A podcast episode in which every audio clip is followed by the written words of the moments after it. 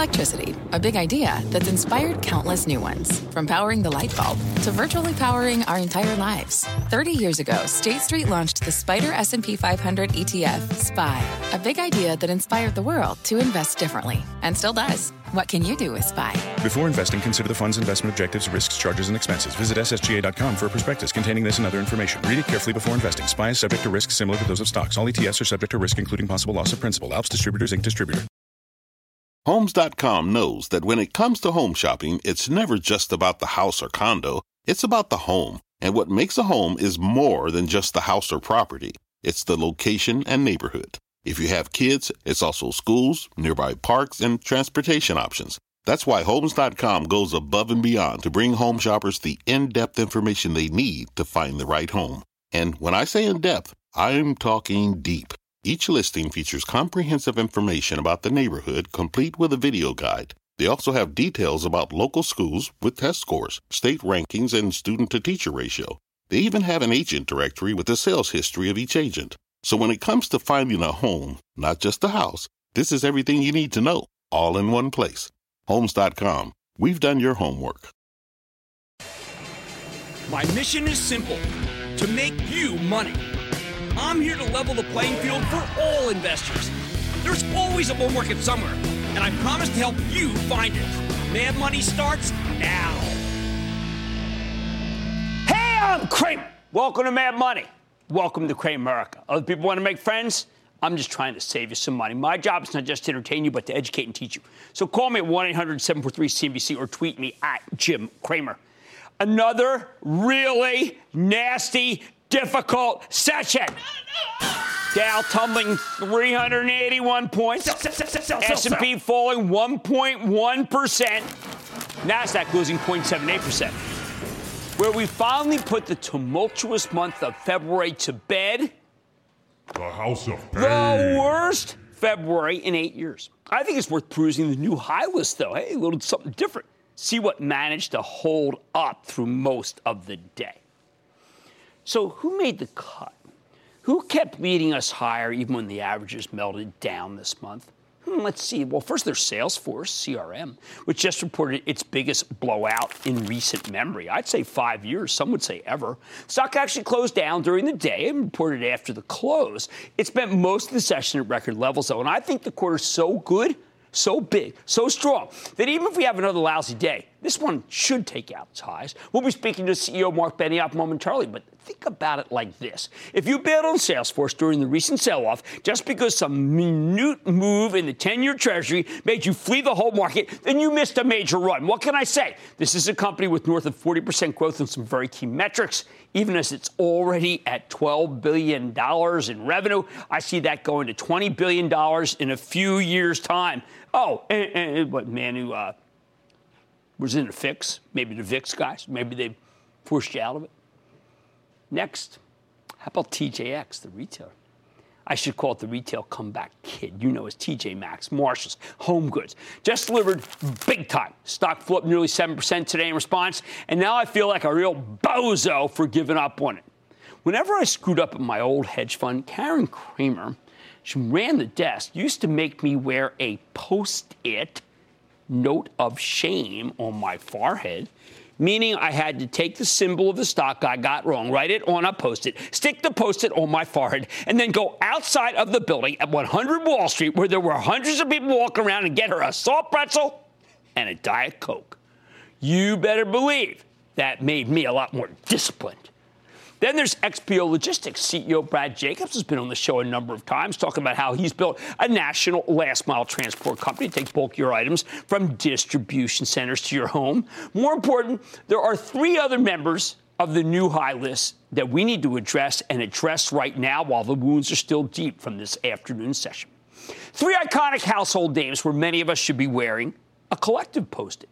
If you sold them during the big panic where you just felt like, I can't stay the course because I'm so darn scared. Remember, if you have conviction, if you believe in a company, you use the declines like we had today to buy the stocks, not to sell the stocks. The first big name on the list, it is Boeing. which spent most of the day at new highs, even as it ultimately dipped $2 at the close as part of that broader late afternoon give-up. Let's think about this aerospace company for a moment. Boeing stands for the best of American engineering with an unbeatable product. It's got tailwinds all over the place. Okay, tailwinds. I mean, come on. You think I can resist? Including more orders than they know what to do with. Boeing's outlook gives you a 20 years' worth of visibility into the plane business, as billions of people around the globe suddenly have enough money to afford air travel. Most of them never been on a plane. So there's a plane shortage. But don't forget, there's also a stock shortage. I like that. A stock shortage. Boeing's been a voracious buyer of its own shares. None of that changed when the market went into a tailspin, not 4 weeks ago, not today either.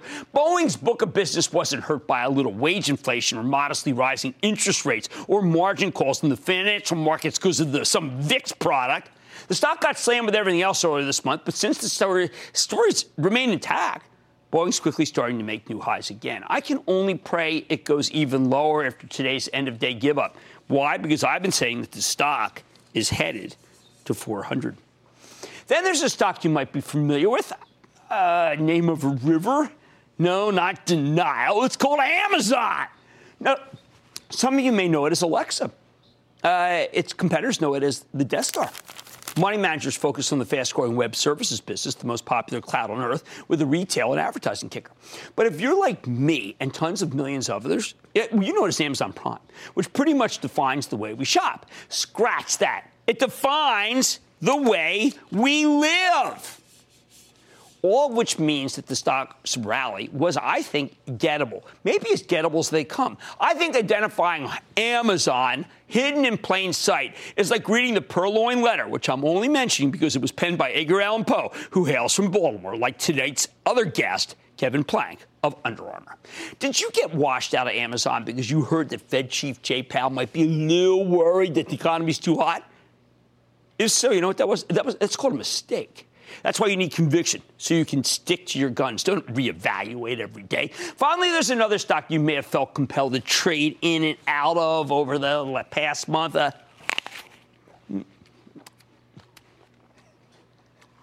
Apple. Yeah. This one spent most of the day at record levels before pulling back modestly in the big late afternoon sell-off. But, you know, come on. 28 days ago, Apple reported. And if you didn't know any better, you would have thought the world's largest company laid an egg, one so sulfurous that it had just had to be rotten. What did the stock do? Let's see. How about it plunge from $167 to $155 a week later? And most of the allegedly bullish analysts, I call them faux bulls, sunk away rather than pounding the table. Now Apple's back today, 178, briefly hit 180, all-time high. So let me ask you something. Was trading out of Apple Post-it worthy? Maybe if you're Karen Kramer, she was always a lot harsher than I was. Not that I was ever really confused with Gandhi, aside from having the same haircut. But the true Post-it goes to the acknowledged dean of the group, frequent TV guest Toni Sacconaghi from Bernstein. Now, I have to tell you, I've known Tony for, I don't know, it's like cut my teeth in this business. He is a serious practitioner. This is what's so interesting and difficult about this. He's a man of rigor. I'm not being facetious. But he's also a man of Wall Street. You may remember Tony from back in 2015 when he told us that Apple's best days are behind him. Maybe you remember that time back in January of last year when he used the exact same quote. Or perhaps you read Tony's interview in the New York Times back on April 28th of 2016 when he said, and again I quote, "There's no question Apple's best days are behind it." I sure remember. You know why? Because the stock was at $94 at the time, and CEO Tim Cook came on Mad Money to argue the other side of the case. Point is, Tony's been writing Apple's obituaries for ages, but he was more precise when he downgraded the stock at $167 after the quarter. His rationale, the verdict is in! Relative to expectations, the cycle is weak! And Q1 results were worse than many investors realized. Apple's up 11 points since then. The call was wrong. But here's what's so difficult about this exercise. In many ways, well, actually, Tony's been dead right. He's been dead right about cell phones, not about Apple. The cell phone business keeps getting more zero-sum with slowing growth. There's a piece in today's journal about how, quote, your love of your old smartphone, end quote, is a problem for both Apple and Samsung because the older ones are just too good. People don't need to upgrade. Reminds me of cars. Remember you used to get them every 2-3 years? Now you got to get them like 8. Here's the issue, though. Apple's a consumer product company with an incredible following. It's created a beloved technological ecosystem, second to none, with the highest customer loyalty of any device in history. Meanwhile, the service revenue stream is growing nicely and has huge margins. Procter & Gamble, Clorox, Colgate, Coca-Cola, they ain't got nothing on Apple, even as their stocks all sell at dramatic premiums to the incredibly cheap stock of Apple with this ridiculously bloated with cash balance sheet. The problem is that Apple's covered by tech analysts, not tech, these consumer product guys, which is part of why truly brilliant people like Tony actually end up making mistakes about the stock, but maybe not the industry of cell phones. Bottom line. I'm going to ask you to not be too discouraged about today's meltdown. Look at what worked through the month. These stocks all bounced and bounced hard from the last market-wide sell-off we had. And you know what? I bet they'll bounce again from the next market-wide sell-off whenever it happens. Let's go to James in California. James. Yeah, hello, Jim. I was building a position in Wynn Resort just before it had the latest disaster with Steve Wynn. What do you think I should do now? Can I buy a little bit more or hold on to it or sell it? Steve Wynn, the businessman, which is the man I know, was one of the best ever. May still be one of the best ever, but Steve Wynn's not there. So I have no edge whatsoever. I now prefer MGM Resorts with Jim Muir. Man, these apples were good. You know, good riddance to February. The bulls are happy to see this tumultuous month come to an end. But even in the midst of it, there were a lot of new highs and a lot of opportunities if you kept your head. Well, Mad Money tonight. Has the cloud hanging over cloud stocks finally passed? CRM, Salesforce reported tonight. And man, it was a sight to behold, even in this ugly tape. Don't miss my exclusive with the one and only Mark Benioff. Then Under Armour's been a laggard for ages. But its latest quarter signals that things could be changing. I'm going to sit down with the CEO, find out if the comeback is real. Plus, you know what? Let's have a pizza party, Mad Money style. I'm digging into Papa John's here for today's rally. I suggest you stick with Cramer. Don't miss a second of Mad Money. Follow @JimCramer on Twitter. Have a question? Tweet Cramer. #MadTweets.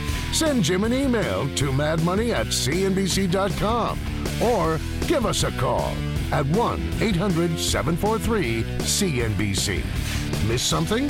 Head to madmoney.cnbc.com.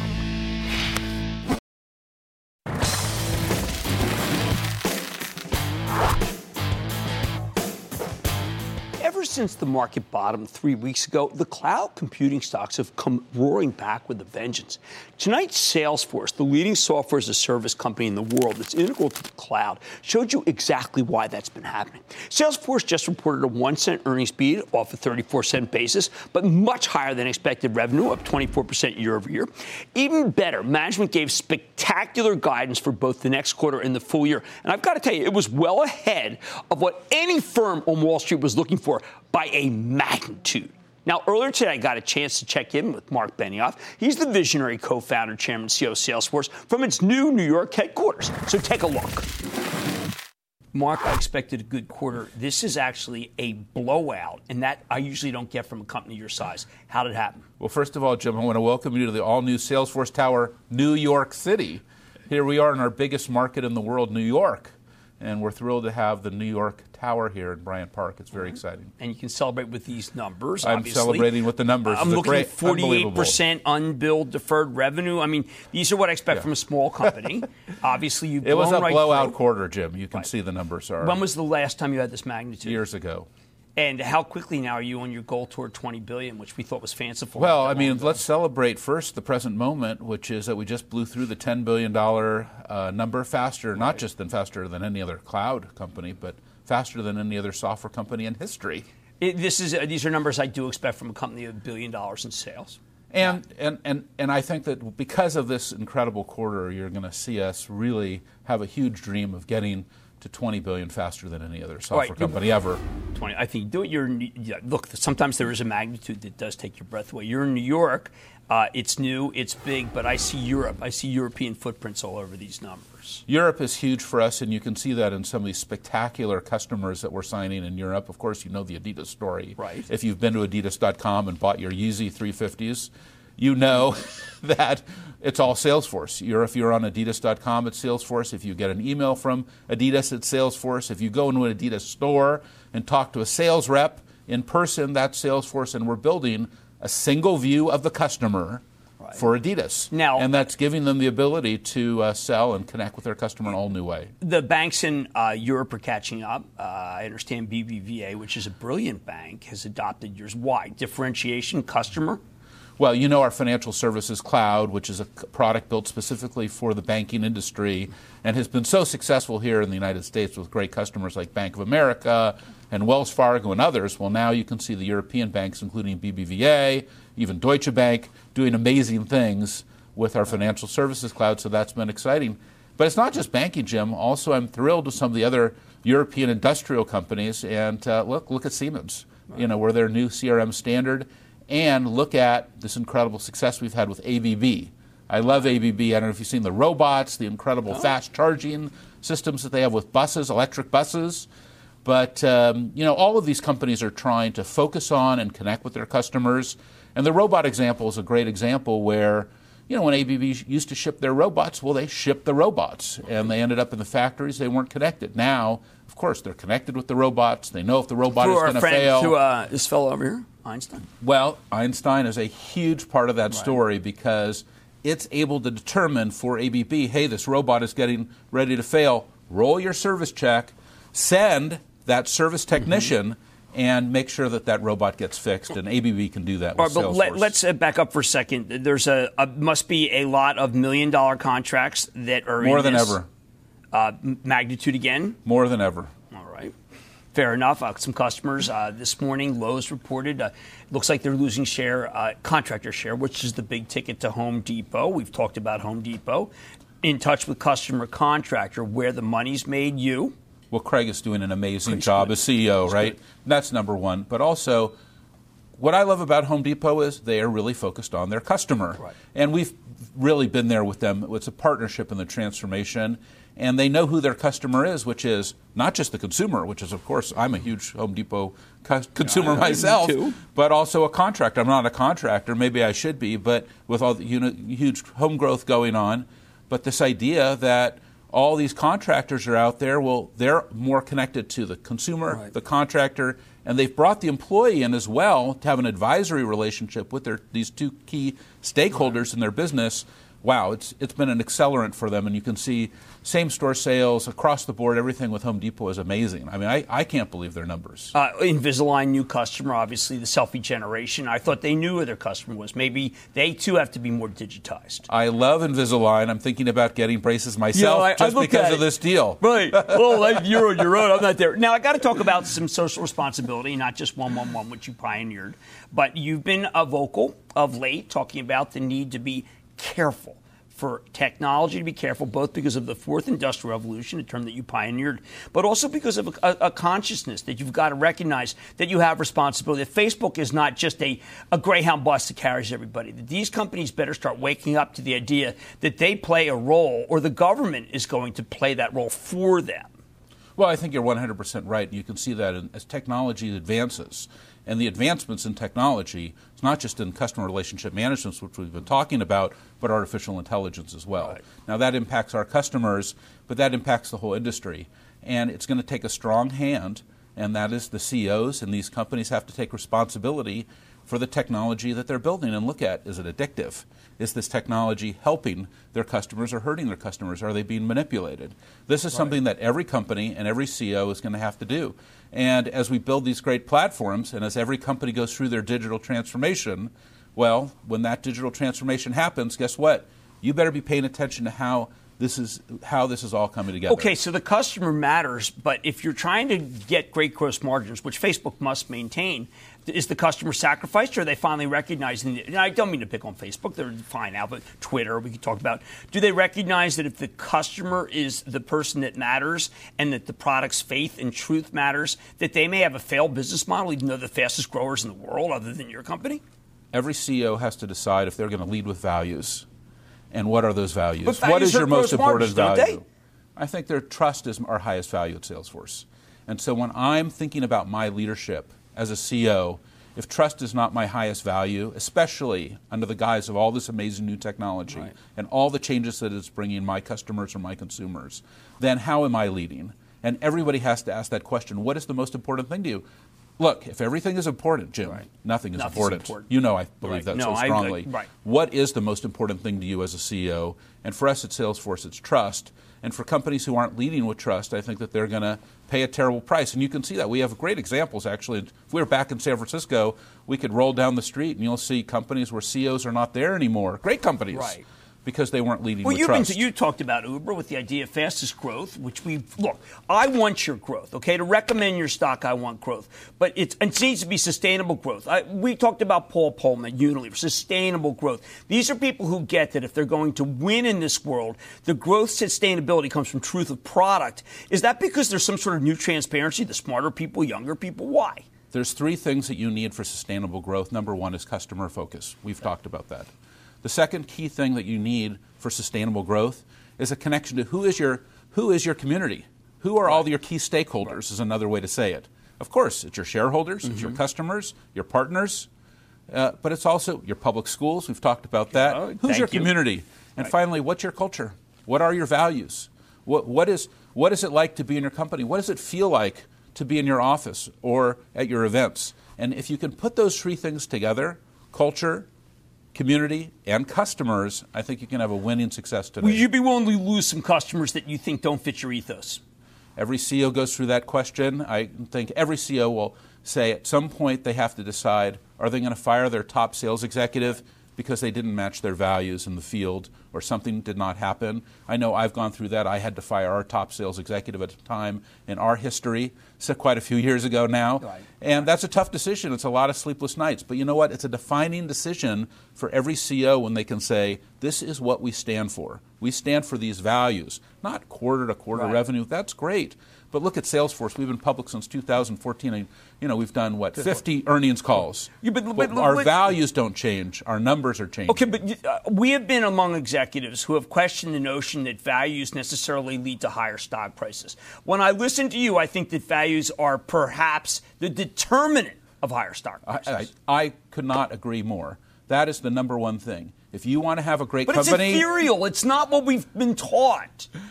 Look, you have to decide, what are you really focused on? Are you focused just on your shareholders, or are you focused on your stakeholders? Your stakeholders are, yes, your shareholders, but also your customers, your employees, your partners, your communities that you're in. Is that how you grow north of 40%? We had a great quarter, Jim. Look at that. On and off balance sheet.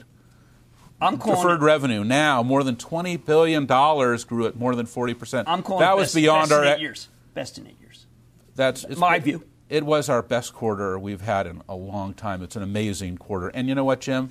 We couldn't be happier. And we just got Fortune Magazine's #1 best place to work 2018. And I think that says it all. Why we pay up for good revenues and good earnings. Mark Benioff, founder, chairman, CEO, Salesforce.com. Jim, welcome to Salesforce Tower, New York City. Thank you.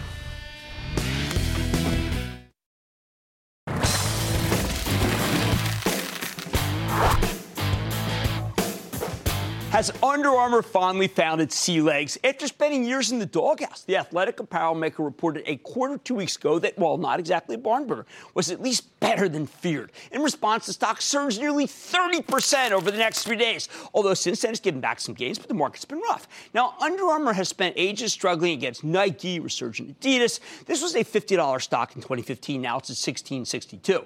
Of course, it was at $13 just days before the company reported. And even though Under Armour's guidance was sub par, investors are starting to believe that maybe it could be the beginning of a major comeback, in part because management announced a major restructuring effort, and I want to know if they're focused. That's why it's been one of the biggest percentage gainers in the S&P 500 this year. But here's the thing.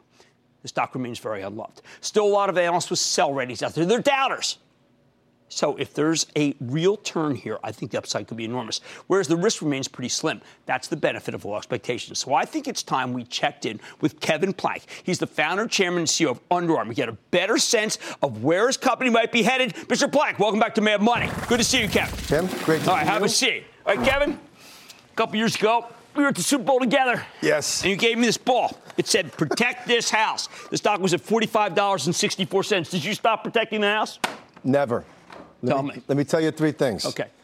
We're focused as a business. We're confident in what we're doing. And I think we've demonstrated over the life of our company, we're the best at getting better. And that's one thing. We spent 17 at the best at getting better. We're going to continue to do that. Now, we're going to go right to the nitty-gritty. You say the DNA that fuels the bones, muscle, and blood of Under Armour is our people. But I wonder, when you mentioned in this that you now walk the halls, did you stop walking the halls? No. None of that happened. Look, when you go through growth, I think this is a moment in time for our business and for our brand where, just take a step back into focus. And you look at the decisions, the things that we did in 2017. In 2013, we were a $2.3 billion company. By the end of 2016, we were approaching $5 billion in revenues, $4.875 billion in revenues. One of the fastest growing companies in history. And in doing that, there's a lot of strain, a lot of things that puts on your business. So what we did, we had to settle and get used to that. So we did three major things in 2017. Okay. We upgraded our systems. Right? We implemented SAP, so we're never going to have to do that again. We have the scale of a great company that can give us that pliability as a business to be able to grow forever. We changed our structure. So we went from a head of apparel, a head of footwear, a head of accessories, to now we have distinct categories like a head of running, a head of training, a head of basketball. Within each one of those, what the customer wants. We can stay closer to the consumer that way, where we can go talk to consumers. And what we found out when we did that, of keeping the consumer at the center of every single thing that we do, is that the consumer is an athlete, is an athlete, is an athlete. What you'll hear from us is our focus on performance, and some people say that may be a weakness for us. We believe will prove to be our long-term greatest strength. In 2017, we were a loud company and a quiet brand. In 2018, our plan is to be a quiet company and a loud brand. What does that mean for this?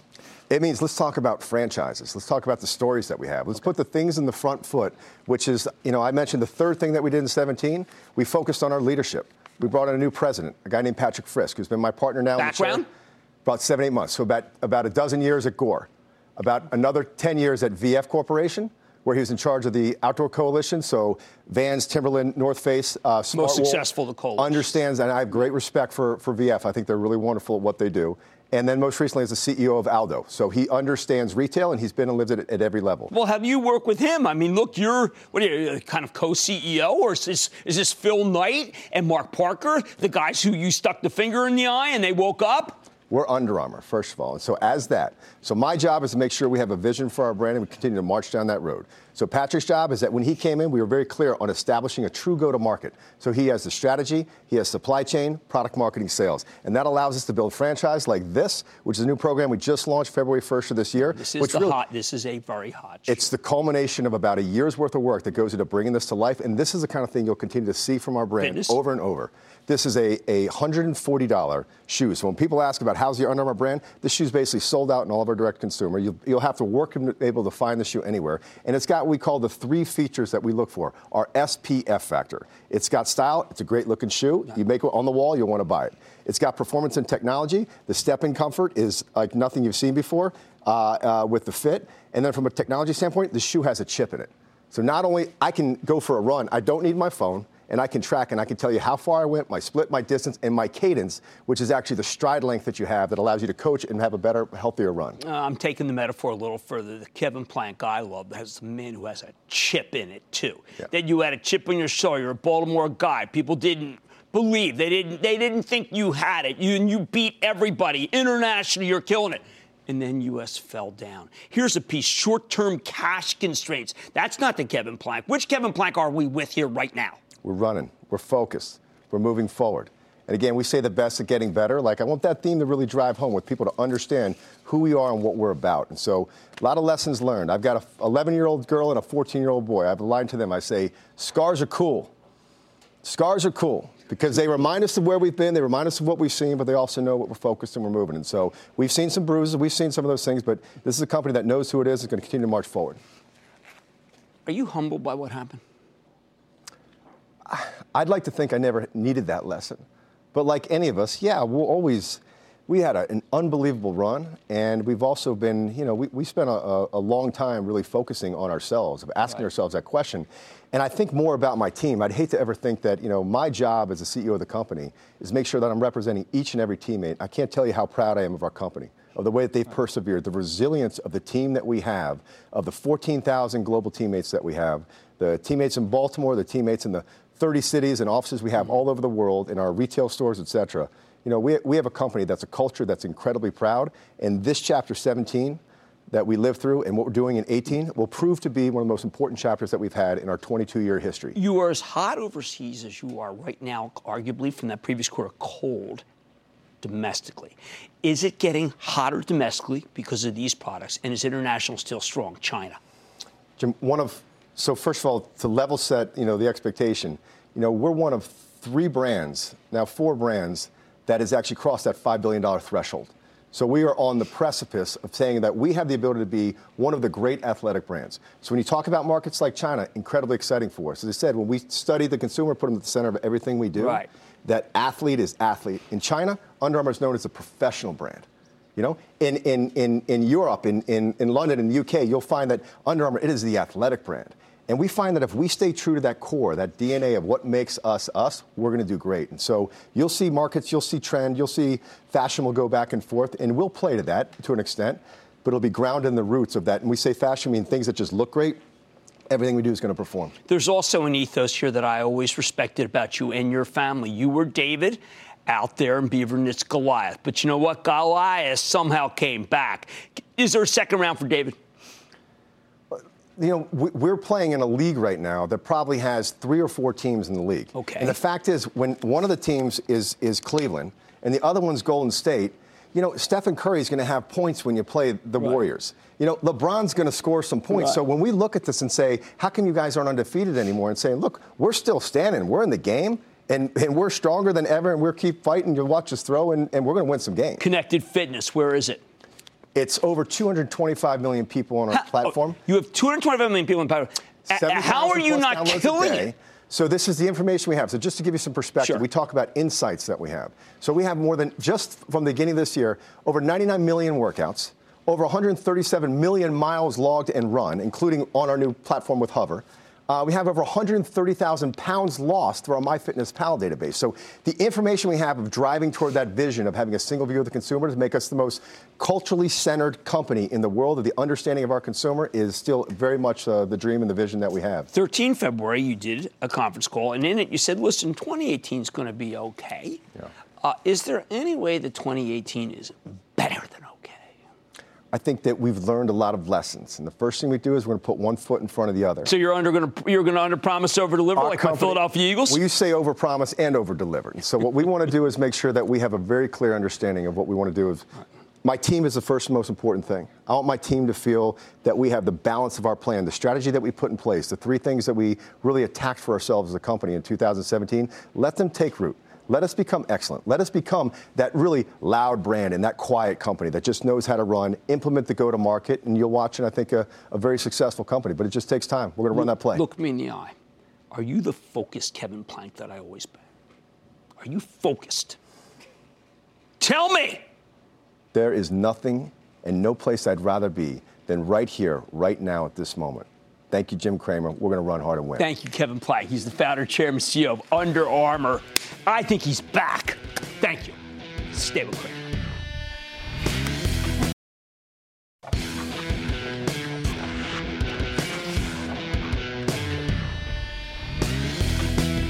Something really stunning happened today, although it may have been obscured by the hideous nature of the last few hours of trading.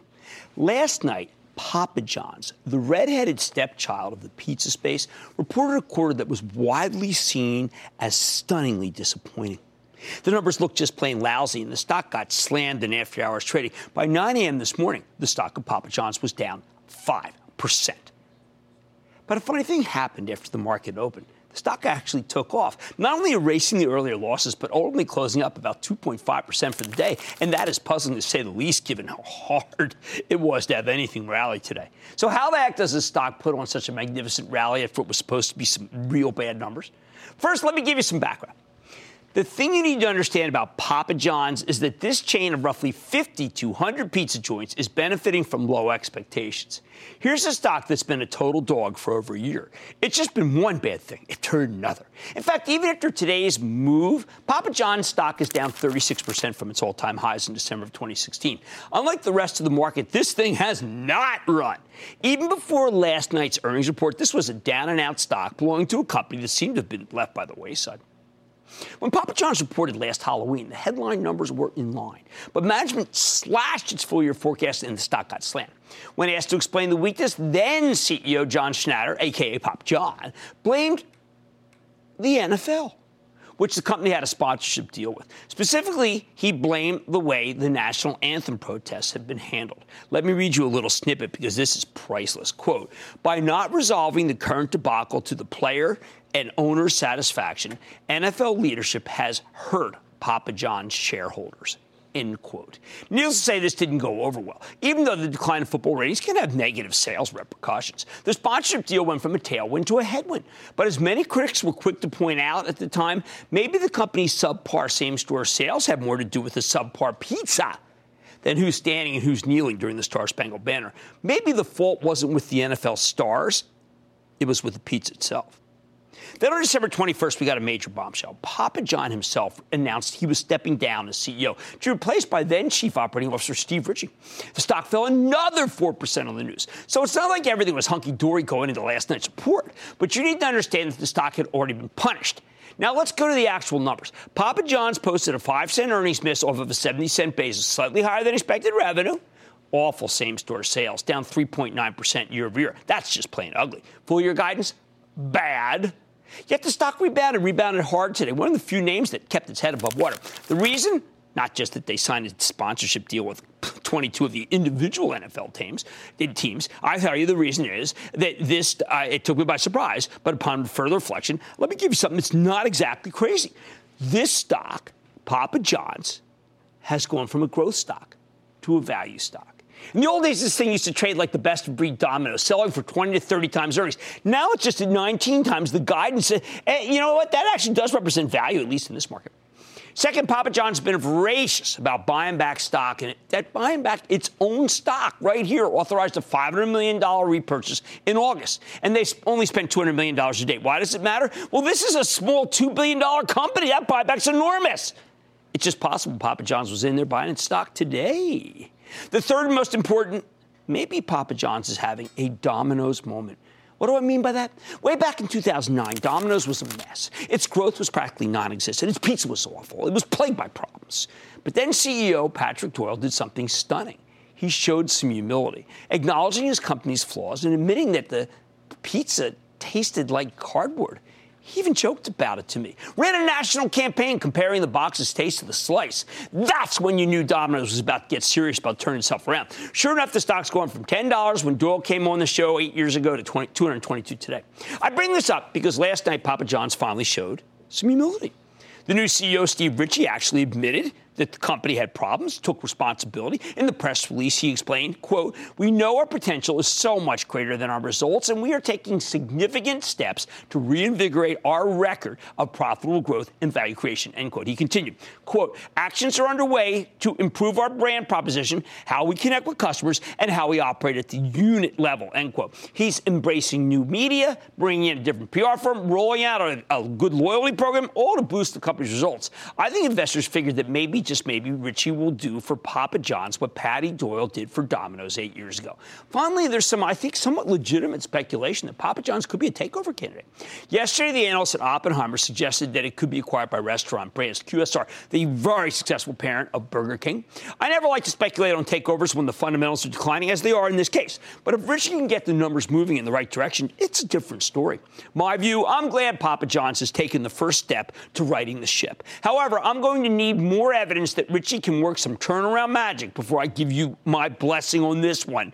And I think he has to spend to stay even technologically, or he's pretty far behind, actually, to catch up with Domino's, where I order pizza by my phone and Twitter, you name it. Bottom line, now you know how a company can report one of the lousiest quarters of 2018 and still see its stock surge higher on a horrendous day. The people who bought the stock of Papa John's today don't care about the past. They're focused on the future, with a new CEO hopefully executing a real turnaround. As for me, I think it's worth keeping an eye on, but it's still too soon for me to pound the table on Papa John's. See, I'm a Domino's guy. Even with Patty Doyle's retirement, I'm still loyal to the house that Doyle rebuilt. Mad Money's back after the break.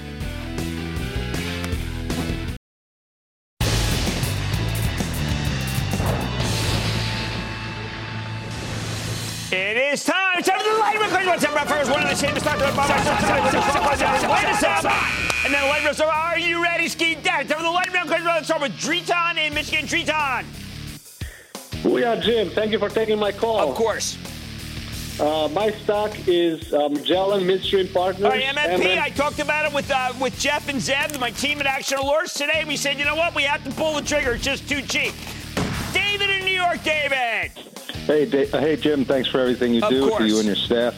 I want to know, is this a good time to start building a position in Johnson & Johnson? I am going to say yes, but you have to do it slowly on the way down and do it in pyramid fashion. Let's go to Andy in Indiana. Andy. Booyah, Professor Kramer. Booyah. I'd like to ask about Steelcase, symbol SCS. No edge to that stock in that group. I do like Herman Miller. How about George in Washington? George. Hey, Mr. Kramer. Okay. It's a pleasure to... Pleasure to talk to you. Alibaba could go. I think Alibaba's a great company. You can buy some now, but you may have to buy it down 10. This market's skittish. Let's go to Russell in New Jersey. Russell. Russell, speak to me. Yes. Booyah, Kramer. Nice. What's going on? Site One. It's a beast. Been buying 25, 30 companies over the last few years. What do you think? I don't know. You've come into the quick. I do not know Site One. We're going to have to come back and do a little homework. Let's go to Alan in New York. Alan, I'm not done. Alan. How's it going, Jim? How are you doing? Alan, I'm actually from Ireland, but I'm in New York at the moment. Enjoy. Quick question. I've heard Nokia for the last 3 years. Nokia's an interesting spec now. They do have some 5G. I would not sell the stock anymore. I'm done with the sale of Nokia. Never forget, it is actually a river in Finland. Let's go to Steve in New Jersey. Steve. Hey, Jim. I bought Micron when you liked it at 17 and sold it at 45, thinking it had a good run. I thought I'd buy it back, but it looks unstoppable. No, let's let it come down a little bit. Look, I think we know from HP that it is having a good quarter, but there's no sweat. You can buy it at 45, I think. And that, ladies and gentlemen, concludes the Lightning Round. The Lightning Round is sponsored by TD Ameritrade.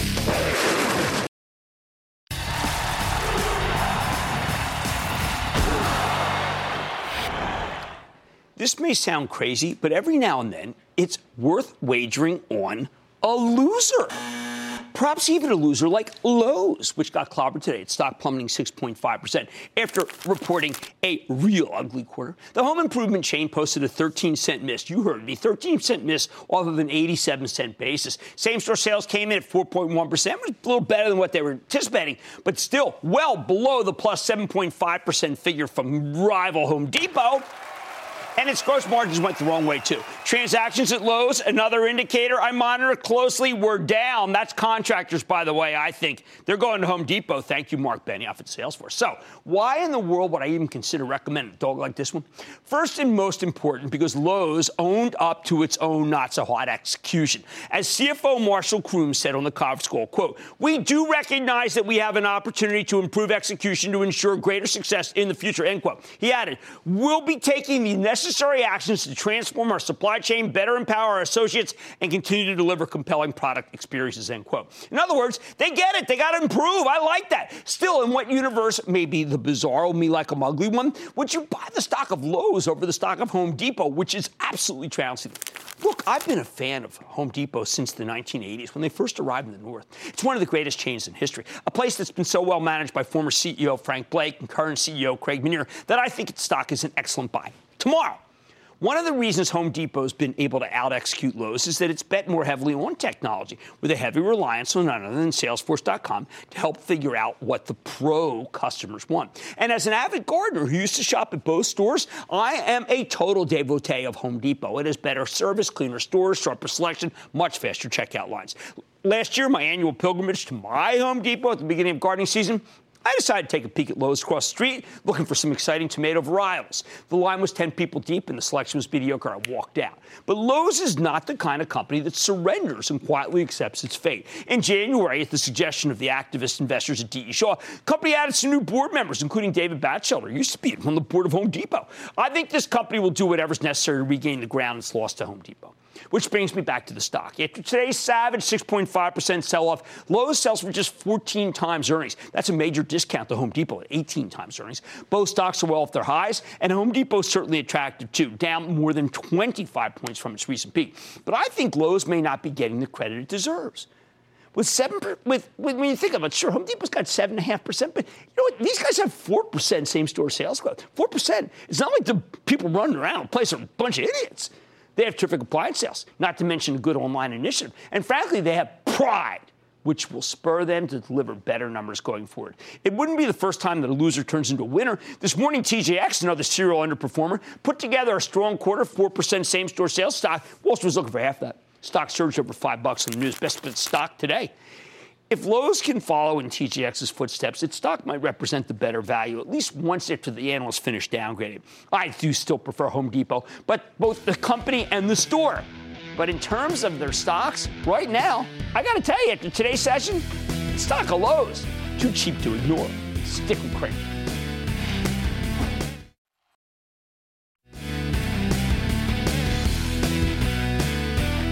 It's funny, there was no reason for the market to bounce at the opening. I was kind of just in amazement. I mean, why the heck is it going on? Here's what has to happen. We've got to get oversold. We have to find levels where people say, you know what, I'm capitulating again. Thank you for getting me out of this market. And then it'll start all over. I like to say there's always a bull market somewhere. I promise I'll find it just for you right here, Mad Money. I'm Jim Cramer, and I will see you tomorrow. Take your business further with the smart and flexible American Express Business Gold Card. It offers flexible spending capacity that adapts to your business. You can also earn up to $395 in annual statement credits on eligible purchases at select business merchants. That's the powerful backing of American Express. Terms apply. Learn more at americanexpress.com/businessgoldcard.